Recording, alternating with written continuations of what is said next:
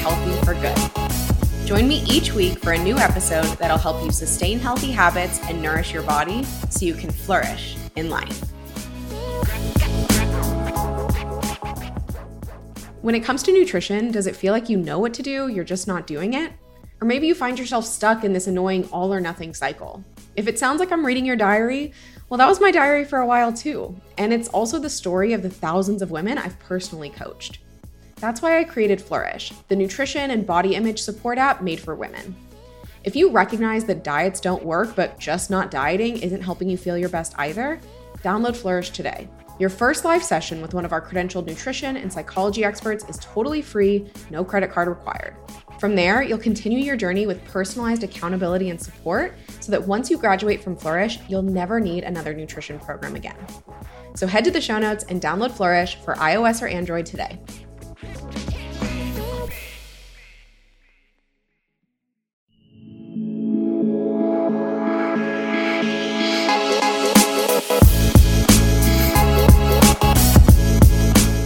Listening to the Nutritional Freedom Podcast. I'm your host, Claire Siegel, registered dietitian, founder of Nutritional Freedom, and total stationery nerd who's sharing episodes each week to help you ditch diets and get healthy for good. We'll dive into what really works when it comes to creating sustainable nutrition and health habits, ways to improve your body image, and how all of this helps you live a life that's in alignment with your values. Because that's what really matters, right? Let's dive in.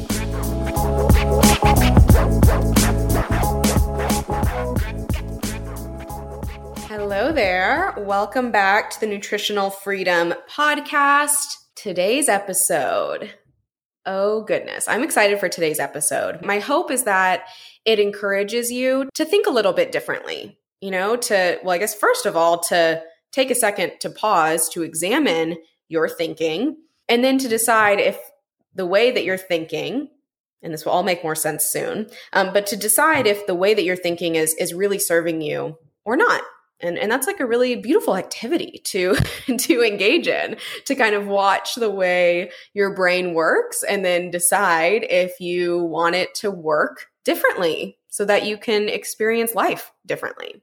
So today's episode is all about freeing your future from past failures especially as it relates to kind of the way this works in your mind. Okay. So we discussed a few episodes back, I think it was actually more than a few, um, how thoughts create feelings and feelings create action. So we're going to talk a lot about the thoughts that you have about your past and the way that those thoughts are creating your current actions and the way that your current actions ultimately can can serve and can contribute to your future. All right. So I'm going to start with a story. Um, I think that's always can be helpful, right? I think when we, when it comes to thought work, it can feel very abstract. So I like to kind of boil it down to a story that, frankly, some of you may relate to. so as it stands today, I'm not someone who particularly enjoys running which isn't to say that there aren't other ways that I, I like to exercise, right? I, I love moving my body, using my muscles, getting my heart rate up, but you know, running just isn't my preferred exercise of choice. And and I'm, you know, at peace with that. But, you know, what's interesting is that several times over the course of let's say the last year or so, I have felt compelled to run.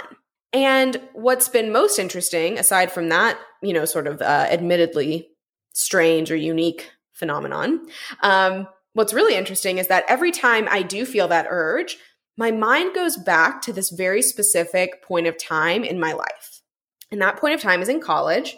I remember I was uh, it was my senior year, and if you know my story, go back to episode two if you'd want a little bit of a refresher. Um, but if you know my story, this you know that this was the time that I was really in the peak of of dieting and peak of hating my body, frankly.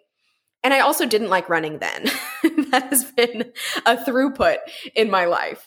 And, you know, as I as it stands today and where I am now, I don't make myself do things that I hate. And I don't make myself do things that I hate specifically with my body and, and especially not to change my body. But at the time, back in in my senior year, I thought, well, I hate running and I also think running will help me lose weight. So the smartest, best thing to do in that case is to train for a half marathon. It's not a great idea, people. but that was the way my brain worked at the time. And it was really, you know, it was not a self care uh, exercise. It was it was anything but. So I started training for a half marathon, and I, I, again I have these visuals of me kind of running around the Red River, 35th Street area. I remember running past Antonelli's Cheese Shop. If, if you live in Austin, you know exactly the area I'm talking about, kind of around Hyde Park. And I remember I was doing a training program and, and eating very little, um, but I was doing this, you know, half marathon training program. And I remember, I think it was around the time that I hit the either four or five mile mark. And, and this was a big deal for me because up until that point, the most I'd ever run was what, 3.2 miles, whatever a 5K is, because we, as a family, my brother had this crazy idea that we should be one of those families that does the turkey trot every year. We've since, uh, we've since convinced him that that's just not um, really how the Siegels operate. so I think that tradition died out, but we we tried it for a bit.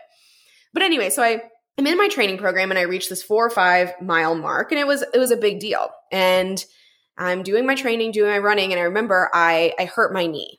It wasn't, you know, like a, a I didn't need surgery or anything like that, but I just recognized, okay, now every time I'm I'm running now, doing my training, I'm getting this pain in my knee fast forward now several years well no more than several several years i guess geez almost almost 10 years.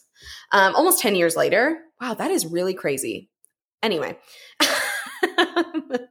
almost 10 years later it does not feel like 10 years but it also feels like about 100 years.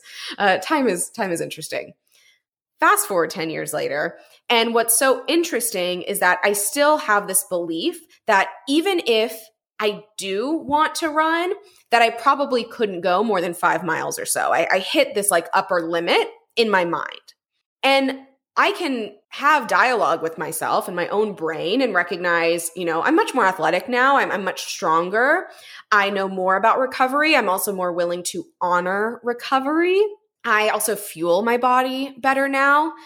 I have so much evidence that if I wanted to run five miles or more, I could probably work my way up to it. And yet, I also have this belief that I can't. And this is such a clear example of my past, specifically my thoughts about the past defining my future. By the way, most of us do this, whether it's with your marathon training or with your career trajectory or with, you know, developing a healthier relationship to food or whatever the case may be. Relationship stuff, right? A lot of us have this in dating. I certainly had it in dating for quite some time. Most of us do this. We define our future based on what we've experienced in the past. We let our thoughts about our past define what is available to us in the future. And what's really tricky about this is that it's it's a limiting belief. And what's tricky about this specific type of limiting belief is that we call it being honest or just being realistic. You know, we say things like, well, I tried that once and I wasn't very good at it. Or I've downloaded all the dating apps, I've swiped, and no one ever swipes back on me. Or I always eat too much at restaurants. Or I've always been an emotional eater. Or even just a, a couple of weeks ago, I was doing a goal setting workshop and one of the, the guests raised her hand and, sh- and she wanted to, to share and get my opinion on something. And she said, you know, I, I'm someone who I never finish what I start. And I'm working on seeing this just as a fact about me. And what she was saying is, you know, I'm, I'm working on not judging this tendency that I have to just look at it as kind of a neutral fact. And listen, y'all know I'm all about like not judging yourself, not applying those layers of like guilt and shame over behaviors or, or even these tendencies that you exhibit. But what I really, you know, uh, encouraged her to question was her labeling of this tendency as a fact you know, the the labeling as a fact made me feel like this is something that she would just see as true about herself and therefore never stop to question it. Never stop to ask, is this thought, I never finish what I start, is this really serving me? And if I call it a fact, how does that potentially hurt me? Right? I think again, nuance, nuance, nuance. There's the the upside of calling it a fact is recognizing that it's not something that you need to judge, that it can be um, thought of as neutral. But the downside is that you see it as a fact. You see it as something that has been true and will always be true. But that's not necessarily the case, right? And I encouraged her to come up with some examples. Examples, you know, to confirm this thought of I never finish what I started. And then examples of when that's not been the case you know, finishing degrees, finishing books, finishing a sandwich. you know, these examples, large and small, can really serve to rectify your relationship with your past, right? To change that dynamic, to change the thoughts that you have about your past so that you can take more positive and productive actions in the future right? Remember, thoughts create feelings, feelings create actions. What is the, the feeling that comes as a result of thinking, I never finish what I start?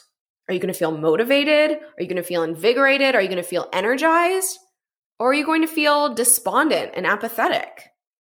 And then what actions are going to ensue from those feelings? So let's play this out.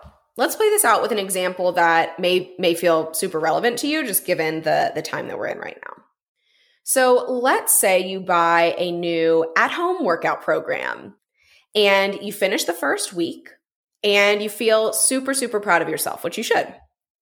But something happens on Wednesday. You get a meeting placed on your calendar during the time that you normally exercise. And, and this throws you off this new rhythm that you're building. And based on the workout guide and the instructions, Thursday is your rest day. Okay, so you you miss the Wednesday workout because you had the meeting. Then Thursday is a rest day, so you take the rest day, and then Friday comes around and you're feeling so kind of quote unquote off the wagon, right? We we all know that feeling. And so you skip Friday's workout too. So now you're you're 3 days out.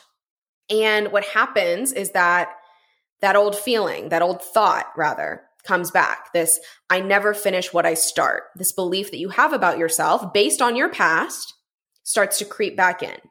Fast forward a month later, the workout plan is just kind of another another tally in the the list of things that you started but did not finish which only serves to perpetuate this belief you have about yourself that you don't finish what you start Remember, thoughts create feelings and feelings create actions.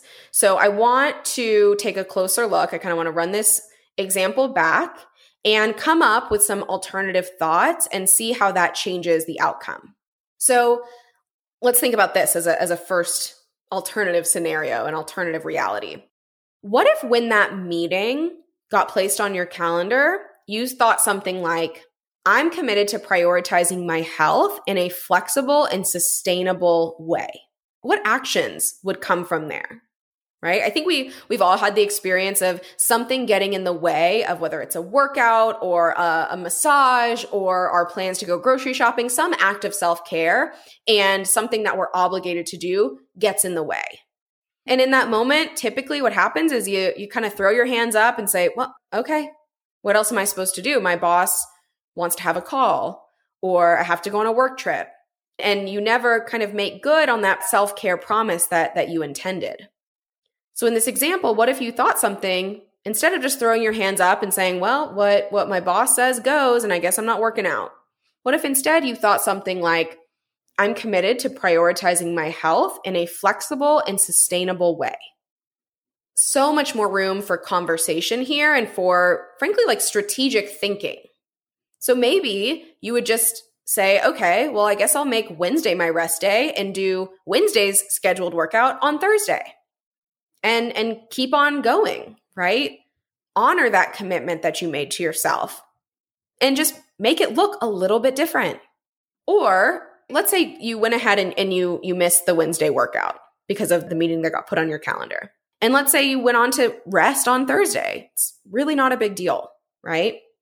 So then what could happen is that when Friday rolls around and you sense this thought, you hear the thought, I never finish what I start. When you hear that creeping back in, what if you just noticed it?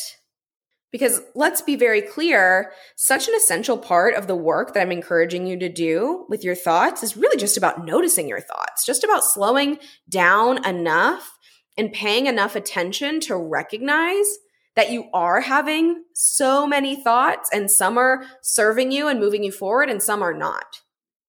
So, what if you just simply noticed that that thought was creeping back in?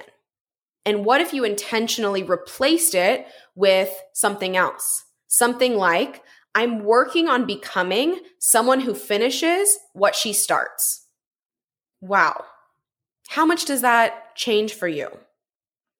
Would that help you to see that you know, this is a, a, journey that you're on, that this is a journey that's going to ebb and flow naturally, and that more than your commitment to finishing the workout guide perfectly, that what you have is a bigger, overarching commitment to yourself, to prioritizing your self care, and to ensuring that you know your approach to to your health is motivated by thoughts and feelings of self-respect and self-care.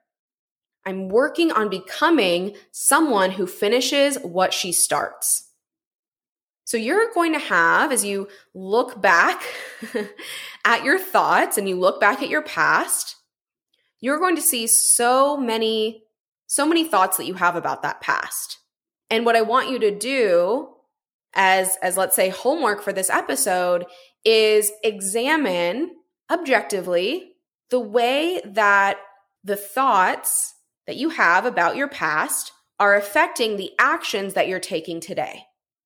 Again, think about your past and how are the thoughts that you're having about your past affecting what you are feeling and doing today. And then you get to run all of those thoughts through the filter of is this serving me? Yes or no? Do I want to keep this thought? Yes or no? And is there an alternative thought that I believe that would better serve me in this journey? You cannot change your past, but you can change the way that you're thinking about it right now. All right. Again, this episode, the purpose is to help you think a little bit differently and to see things a little bit differently. And in doing so, to create more actions that you agree with. So I hope you found this helpful. I would love, love, love, love to hear any takeaways. Feel free to send me a DM on Instagram and if you'd like to share this episode or the Nutritional Freedom podcast in general, it would be amazing if you shared it with a, a, friend. Send send a girlfriend a link to an episode or post a screenshot on your Instagram story and be sure to, to tag us. I, I love seeing it. Thank you so much for being here, for spending time on this podcast. It, it really means the world to me. And I will see you next week. Bye.